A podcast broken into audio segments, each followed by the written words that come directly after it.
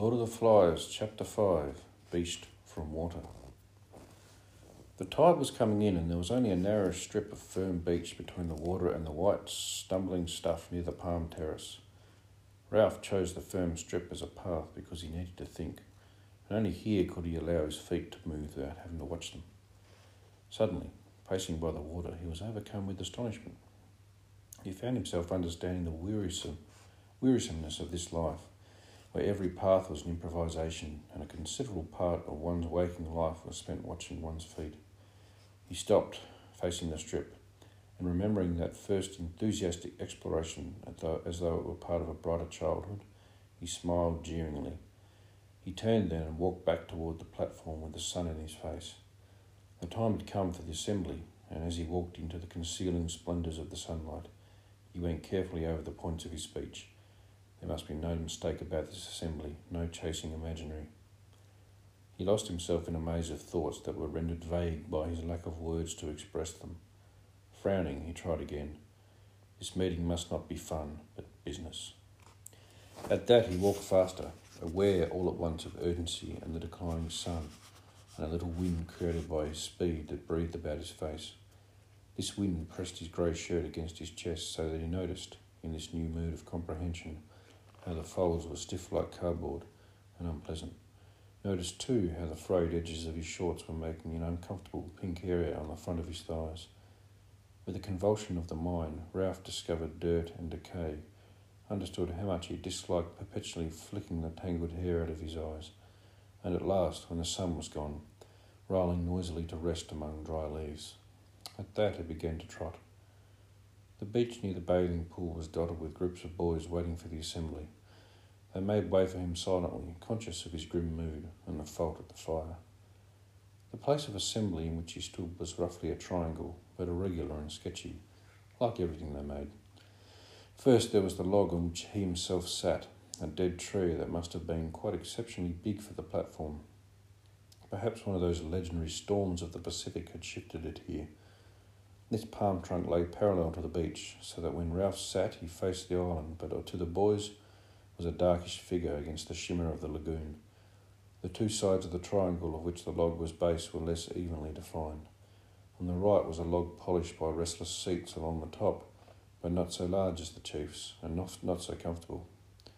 On the left were four small logs, one of them, the farthest, lamentably springy. Assembly after assembly had broken up in laughter when someone had leaned too far back and the log had whipped and thrown half a dozen boys backwards into the grass. Yet now, he saw, no one had the wit, not himself, nor Jack, nor Piggy, to bring a stone and wedge the thing. So they were continuing during the ill-balanced twister because, because... Again, he lost himself in deep waters.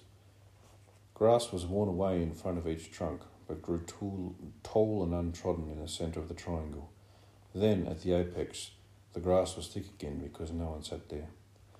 All round the place of assembly, the grey trunks rose, straight or leaning, and supported the low roof of leaves. On two sides was the beach, behind the lagoon, in front, the darkness of the island. Ralph turned to the chief's seat. They had never had an assembly, and it was late before. That was why the place looked so different. Normally the underside of the green roof was lit by a tangle of golden reflections, and their faces were lit upside down, like, thought Ralph, when you hold an electric torch in your hands. But now the sun was slanting in at one side, so that the shadows were where they ought to be. Again he fell into that strange mood of speculation that was so foreign to him. If faces were different when lit from above or below, what was a face? What was anything? Ralph moved impatiently. The trouble was, if you were a chief and had to think, you had to be wise. And then the occasion slipped by you so that you had to grab at a decision. This made you think, because thought was a valuable thing that got results. Only, decided Ralph, as he faced the chief's seat, I can't think. Not like Piggy. Once more that evening, Ralph had to adjust his values. Piggy could think. He could go step by step inside that fat head of his, only Piggy was no chief. But Piggy, for all his ludicrous body, had brains. Ralph was a specialist in thought now, and could recognise thought in another. The sun in his eyes reminded him how time was passing, so he took the conch down from the tree and examined the surface. Exposure to the air had bleached the yellow and pink to near white and transparency. Ralph felt a kind of affectionate reverence for the conch, even though he had fished the thing out of the lagoon himself. He faced the place of assembly and put the conch to his lips. The others were waiting for this and came straight away. Those who were aware that a ship had passed the island while the fire was out were subdued by the thought of Ralph's anger, while those, including the little ones who did not know, were impressed by the general air of solemnity. The place of assembly filled quickly. Jack, Simon, Maurice, most of the hunters on Ralph's right, the rest on the left, under the sun. Piggy came and stood outside the triangle. This indicated that he wished to listen, but would not speak, and Pig- Piggy intended it as a gesture of disapproval. The thing is, we need an assembly. No one said anything, but the faces turned to Ralph were intent. He flourished the conch. He had learnt as a practical business that fundamental statements like this had to be said at least twice before everyone understood them. One had to sit, attracting all eyes to the conch, and dropped words like heavy round stones among the little groups that crouched or squatted. He was searching his mind for simple words so that even the little ones would understand what the assembly was about. Later, perhaps, pra- practiced debaters, Jack, Maurice, Piggy, would use their whole art to twist the meeting, but now at the beginning the subject of the debate must be clearly laid out clearly. We need an assembly, not for fun, not for laughing and falling off the log. A group of little ones on the twister giggled and looked at each other, not for making jokes or for, I lifted the conch in an effort to find the compelling word, for cleverness, not for those things, but to put things straight. He paused for a moment. I've been alone. By myself I went, thinking what's what. I know what we need, an assembly to put things straight. And first of all, I'm speaking. He paused for a moment and automatically pushed back his hair. Piggy tiptoed to the triangle, his ineffectual protest made, and joined the others. Ralph went on. We have lots of assemblies. Everybody enjoys speaking and being together. We decide things, but they don't get done. We were going to have water brought from the stream and left in those coconut shells under fresh leaves. So it was for a few days. Now there's no water. The shells are dry. People drink from the river. There was a murmur of assent. Not that there's anything wrong with drinking from the river. I mean, I'd sooner have water from that place, you know, the pool where the waterfall is, than out of an old coconut shell. Only we said we'd have the water brought, and now not. There are only two full shells there this afternoon. He licked his lips. Then there's huts, shelters.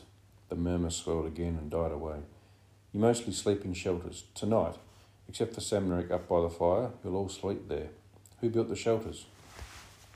Clamour rose at once. Everyone had built the shelters. Ralph had to wave the conch once more. Wait a minute, I mean, who built all three? We all built the first one, four of us the second one, and me and Simon built the last one over there. That's why it's so tottery. No, don't laugh. That shelter might fall down if the rain comes. We'll need those shelters then. He paused and cleared his throat. There's another thing. We chose those rocks right along beyond the bathing pool as a lavatory. That was sensible too. Tide cleans the place up. You little uns know about that. There were sniggers here and there and swift glances. Now people seem to use anywhere, even near the shelters and the platforms. You little uns, when you're getting fruit, if you're taken short, the assembly roared. I said if you're taken short, you keep away from the fruit. That's dirty. Laughter rose again. I said that's dirty. He plucked at his stiff grey shirt. That's really dirty. If you're taken short, you go right along the beach to the rocks, see? Piggy held out his hands for the conch, but Ralph shook his head. His speech was planned, point by point. We've all got to use the rocks again. This place is getting dirty. He paused. The assembly, sensing a crisis, was tensely expectant. And then, about the fire. Ralph let out his spare breath with a little gasp that was echoed by his audience. Jack started to chip a piece of wood with his knife and whispered something to Robert, who looked away. The fire is the most important thing on the island. How can we ever be rescued except by luck if we don't keep a fire going? Is a fire too much for us to make? He flung out an arm. Look at us. How many are we? You can't fig- you can't keep a fire going to make smoke. Don't you understand? Can't you see we ought to ought to die before we let the fire out? There was a self-conscious giggling, giggling among the hunters. Ralph turned on them passionately. You hunters, you can laugh, but I tell you the smoke is more important than the pig, however however often you kill one. Do all of you see? He spread his arms wide and turned to the whole triangle. We've got to make smoke up there, or die. He paused, feeling for his next point. At another thing, someone called out, too many things. There came murmurs of agreement. Ralph overrode them. And another thing, we nearly set the whole island on fire, and we waste time rolling rocks and making little cooking fires. Now I say this and make it a rule because I'm chief. We won't have a fire anywhere but on the mountain, ever. There was a row immediately. Boys stood up and shouted, and Ralph shouted back, because if you want a fire to cook fish or crab, you can jolly well go up the mountain. That way we'll be certain. Hands were reaching for the conch in the light of the setting sun. He held on and leapt on the trunk. All this I meant to say. Now I've said it. You voted me for chief. Now you do, do what I say. They quieted slowly, and at last were seated, seated again. Ralph dropped down and spoke in his ordinary voice. So remember, the rock's for a lavatory. Keep the fire going and smoke showing as a signal. Don't take fire from the mountain. Take your food up there. Jack stood up, scowling in the gloom, and held out his hands. I haven't finished yet. You've talked and talked. I've got the conch. Jack sat down, grumbling. Then the last thing. This is what people can talk about. He waited till the platform was very still. Things are breaking up. I don't understand why. We began well. We were happy. And then he moved the conch gently, looking beyond them at nothing, remembering the beastie, the snake, the fire, the talk of fear. Then people started getting frightened. A murmur, almost a moan, rose and passed away. Jack had stopped whittling. Ralph went on abruptly. But that's little un's talk. We'll get that straight. So the last part, the bit we can all talk about, is kind of deciding on the fear. The hair was creeping into his eyes again. We've got to talk about this fear and decide there's nothing in it. I'm frightened myself sometimes, and that's nonsense. Like bogeys. Then, when we've decided, we can start again and be careful about things like the fire. A picture of three boys walking along the bright beach flitted through his mind. And be happy. Ceremonially, Ralph laid the conch on the trunk beside him as a sign that the speech was over. What sunlight reached them was level. Jack stood up and took the conch. So this is a meeting to find out what's what. I'll tell you what's what. You little un started all this with the fear talk. Beasts. Where from? Of course we're frightened sometimes, but we put up with being frightened. Only Ralph says you scream in the night. What does that mean but nightmares? Anyway, you don't hunt or build or help. You're a lot of crybabies and sissies, that's what. And as for the fear, you'll have to put up with that like the rest of us. Ralph looked at Jack open-mouthed, but Jack took no notice. The thing is, fear can't hurt you any more than a dream. There aren't any beasts to be afraid of on this island. He looked along the row of whispering little ones. Serve you right if something did get you, you useless lot of crybabies. But there is no animal. Ralph interrupted him testily. What is all this? Who said anything about an animal? You did the other day. You said they dream and cry out. Now they talk, not only the little ones, but my hunters sometimes talk of a thing, a dark, a dark thing, a beast, some sort of animal. I've heard. You thought not, didn't you? Now listen, you don't get big animals on small islands. Only pigs. You only get lions and tigers in big countries like Africa and India and the zoo. I've got the conch. I'm not talking about the fear, I'm talking about the beast. Be frightened if you like, but as for the beast... Jack paused, cradling the conch, and turned to his hunters with their dirty black caps. Am I a hunter or am I not? They nodded simply. He was a hunter all right. No one doubted that. Well then, I've been all over this island, by myself. If there were a beast, I'd have seen it. Be frightened because you're like that. But there is no beast in the forest. Jack handed back the conch and sat down. The whole assembly applauded him with relief. Then Piggy held out his hand. I don't agree with all Jack said, but with some. Of course there isn't a beast in the forest. How could there be? What would a beast eat? Pig. We eat pig. Piggy. I got the conch, said Piggy indignantly. Ralph, they ought to shut up, oughtn't they? You shut up, you little uns. What I mean is that I don't agree about this here fear. Of course there isn't nothing to be afraid of in the forest. Why, I've been there myself. You'll be talking about ghosts and such things next. We know what goes on, and if there's something wrong, there's something to put it right. There's someone to put it right. He took off his glasses and blinked at them. The sun had gone as if the light had been turned off. He proceeded to explain. If you get a pain in your stomach, whether it's a little one or a big one, yours is a big one, When you're done laughing, perhaps we can get on with the meeting. And if them little ones climb back on the twister again, they'll only fall off in a sec, so they might as well sit on the ground and listen. No, you have doctors for everything, even the inside of your mind. You don't really mean that we've got to be frightened all the time of nothing. Life, said Piggy expansively, is scientific, that's what it is. In a year or two, when the war's over, they'll be travelling to Mars and back. I know there isn't no beast, not with claws and all that, I mean, but I know there isn't no fear either. Piggy paused. Unless, Ralph moved restlessly. Unless what? Unless we get frightened of people. A sound, half laugh, half jeer, rose among the seated boys. Piggy ducked his head and went on hastily. So let's hear from that little one who talked about a beast, and perhaps we can show him how silly he is. The little ones began to jabber among themselves, then one stood forward. What's your name? Phil, for a little one who was self-confident, holding out his hands, cradling the conch as Ralph did, looking round at them to collect their attention before he spoke. Last night I had a dream, a horrid dream, fighting with things. I was outside the shelter by myself, fighting with things, those twisty things in the trees. He paused, and the other little ones laughed in horrified sympathy. Then I was frightened, and I woke up, and I was outside the shelter by myself in the dark, and the twisty things had gone away. The vivid horror of this, so possible and so nakedly terrifying, held them all silent. The child's voice went piping on from behind the white conch. And I was frightened and started to call out for Ralph, and then I saw something moving among the trees, something big and horrid. He paused, half frightened by the recollection, yet proud of the sensation he was creating. That was a nightmare, said Ralph. He was walking in his sleep. The assembly murmured in subdued agreement. The little one shook his head stubbornly. I was asleep when the twisty things were fighting, and when they went away I was awake, and I saw something big and horrid moving up, moving in the trees. Ralph held out his hands for the conch, and the little one sat down.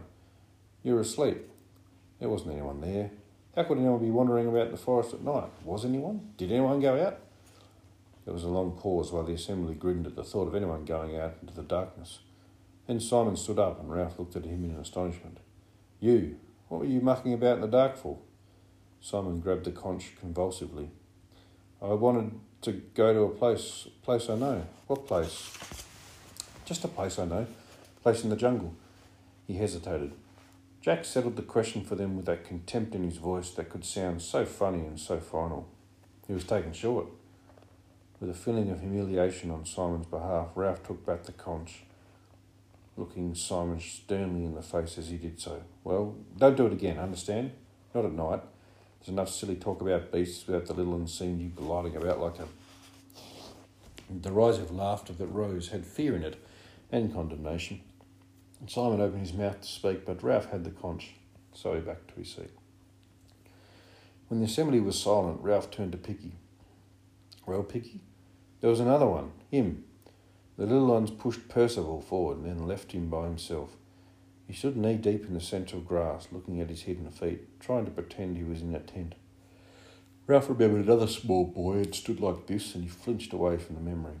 He had pushed the thought down and out of sight, where only some positive reminder like this could bring it to the surface.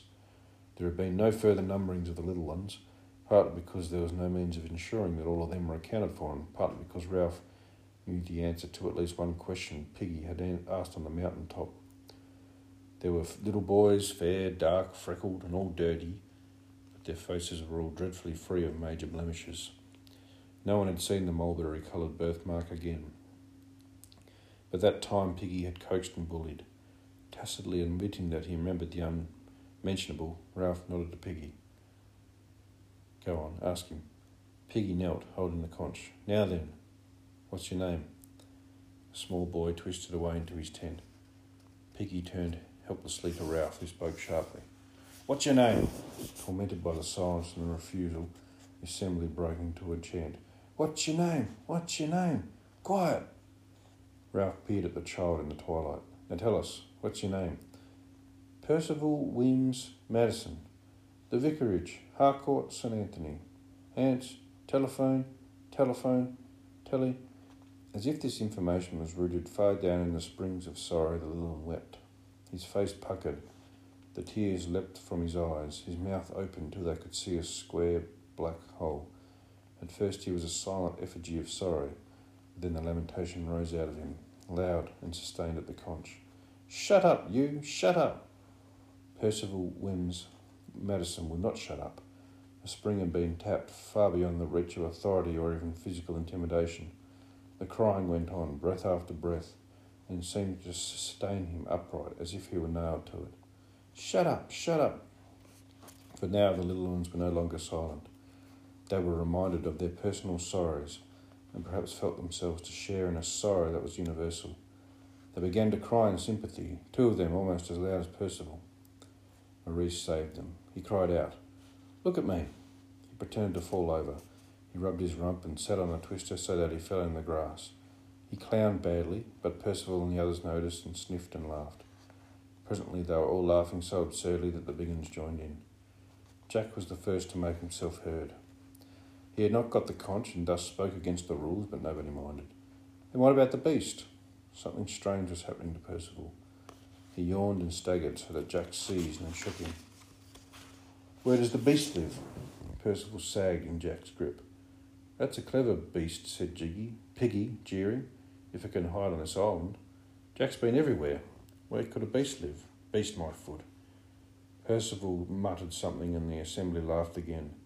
Ralph leaned forward. "What does he say?" Jack listened to Percival's answer and then let go of him. Percival, released, surrounded by the comfortable presence of humans, fell in the long grass and went to sleep. Jack cleared his throat and then reported casually, "He says the beast comes out of the sea." The last laugh died away. Ralph turned involuntarily, a black humped figure against the lagoon.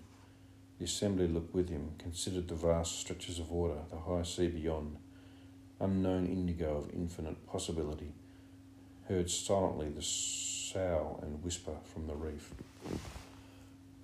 Maurice spoke so loudly that they jumped. "Daddy said they haven't found all the animals in the sea yet." Argument started again. Ralph held out the glimmering conch and Maurice took it obediently. The meeting subsided. "I mean, when Jack says you can be frightened because people are frightened anyway, that's all right. But when he says there's only pigs on this island, I expect he is right, but he doesn't know. Not really, not certainly, I mean." Maurice took a breath. "My daddy says there's things, what do you call them, that make ink, squids that are hundreds of yards long and eat whales whole." He paused again and laughed gaily. "I don't believe in the beast, of course. As Piggy says, life's scientific. But we don't know, do we? Not certainly. I mean," someone shouted, "a squid couldn't come up out of the water." "Could, couldn't." In a moment, the platform was full of arguing, gestic- gest- gesticulating shadows. To Ralph, seated, this seemed the breaking up of sanity. Fear, beasts, no general agreement that the fire was all important. And when one tried to get the thing straight, the argument sheared off, bringing up fresh, unpleasant matter. He could see a whiteness in the gloom near him, so he grabbed it from Maurice and blew as loudly as he could. The assembly was shocked into silence. Simon was close to him, laying hands on the conch. Simon felt a perilous necessity to speak, but to speak in assembly was a terrible thing to him. "Maybe," he said hesitantly, "maybe there is a beast." The assembly cried out savagely and Ralph stood up in amazement. "You, Simon? You believe in this?" "I don't know," said Simon. His heartbeats were choking him, but the storm broke. "Sit down, shut up, take the conch, sod you, shut up," Ralph shouted. "Hear him, he's got the conch. What I mean is, maybe it's only us." "Nuts!" That was from Piggy, shocked out of decorum. Simon went on. "We could be sort of..." Simon became inarticulate in his effort to express mankind's essential illness. Inspiration came to him. "What's the dirtiest thing there is?" As an answer, Jack dropped into the uncomprehending silence that followed it, the one crude, expressive syllable. The release was immense. Those little ones who had climbed back on the twister fell off again and did not mind. The hunters were screaming with delight. Simon's effort fell about him in ruins. The laughter beat him cruelly and he shrank away defenceless to his seat. At last the assembly was silent again. Someone spoke out of turn. "Maybe he means it's some sort of ghost." Ralph lifted the conch and peered into the gloom. The lightest thing was the pale beach. Surely the little ones were near. Yes, there was no doubt about it. They were huddled into a tight knot of bodies in the central grass. A flurry of wind made the palms talk, and the noise seemed very loud now that darkness and silence made it so noticeable. Two grey trunks rubbed each other with an evil squeaking that no one had noticed by day. Piggy took the conch out of his hands. His voice was indignant. I don't believe in no ghosts, ever. Jack was up too, unaccountably angry. Who cares what you believe, fatty? I got the conch. There was the sound of a brief tussle, and the conch moved to and fro. You give me the conch back. Ralph pushed between them and got a thump on the chest. He wrestled the conch from someone and sat down breathlessly. There's too much talk about ghosts. We ought to have left all this for daylight. A hushed and anonymous voice broke in. Perhaps that's what the beast is, a ghost. The assembly was shaken as by a wind. There's too much talking out of turn, Ralph said. Because you can't have proper assemblies if you don't stick to the rules. He stopped again. The careful plan of this assembly had broken down. What do you want me to say then? I was wrong to call this assembly so late. We'll have a vote on them, on ghosts I mean, and then go to the shelters because they're all tired. No, Jack is it. Wait a minute. I'll say here and now that I don't believe in ghosts. Or I don't think I do. But I don't like the thought of them. Not now that it, it not now that is, in the dark. But we were going to decide what's what. He raised the conch for a moment. Very well then. I suppose that's what is, whether there are ghosts or not. He thought for a moment, formulating the question. Who thinks there may be ghosts? For a long time there was silence and no apparent movement. Then Ralph peered into the gloom and made out the hands. He spoke flatly. I see. The world, that understandable and lawful world, was slipping away. Once there was this and that, and now, and the ship had gone. The conch was snatched from his hands and Piggy's voice shrilled. I didn't vote for no ghosts.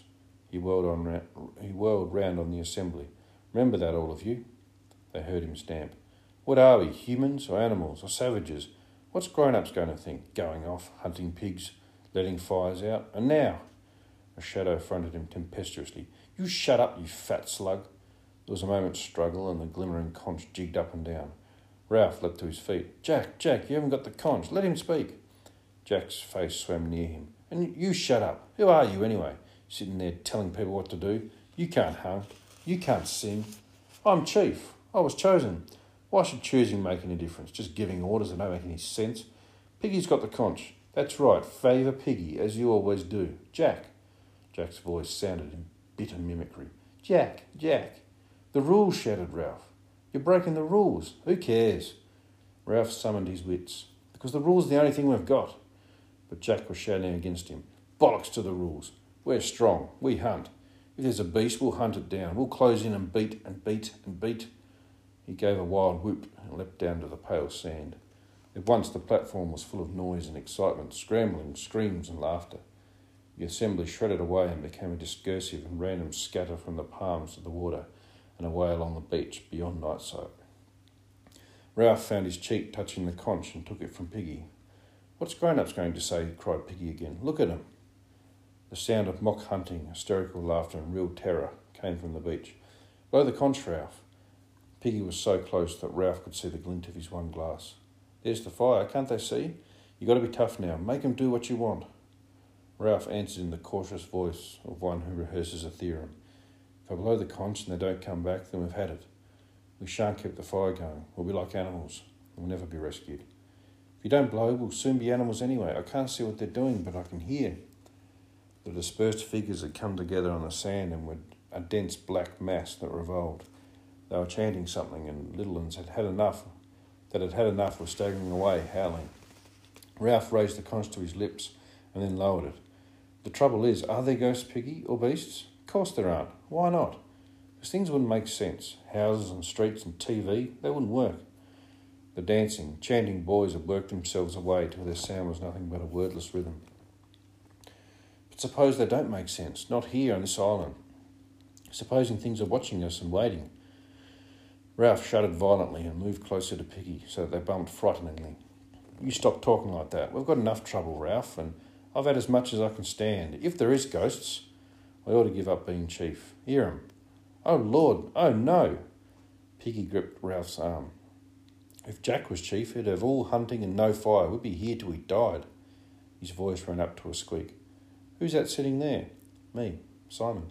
Fat lot of good we are, said Ralph. Three blind mice. I'll give up. "You give up," said Piggy in an appalled whisper.